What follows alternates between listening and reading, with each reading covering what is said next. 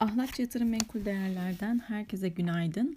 Yeni haftanın ilk işlem gününde dolar TL 13.52 ve euro TL ise 15.09 seviyelerinden işlem görüyor. Euro dolar paritesi şahin mesajlar içeren FED sonrasında 1.11.65 seviyelerine kadar geri çekildi.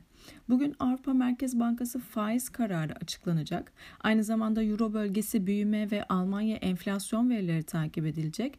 Avrupa Merkez Bankası'nın güvercin tonda mesajlar vermeye devam etmesi pariteyi 1.11 seviyelerinin altına sarkıtabilir. Yukarıda ise özellikle 1.12 seviyeleri önemli direnç konumunda. Küresel piyasalara baktığımızda risk iştahının arttığını ve Asya borsalarının çoğunlukla alıcılı kapattığını görüyoruz.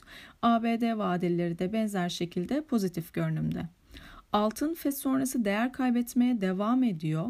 1800 dolar seviyesinin altında 1788 dolardan işlem gören ons altında 1780 destek ve 1790 ve 1800 dolar seviyeleri ise direnç bölgesi olarak takip edilebilir.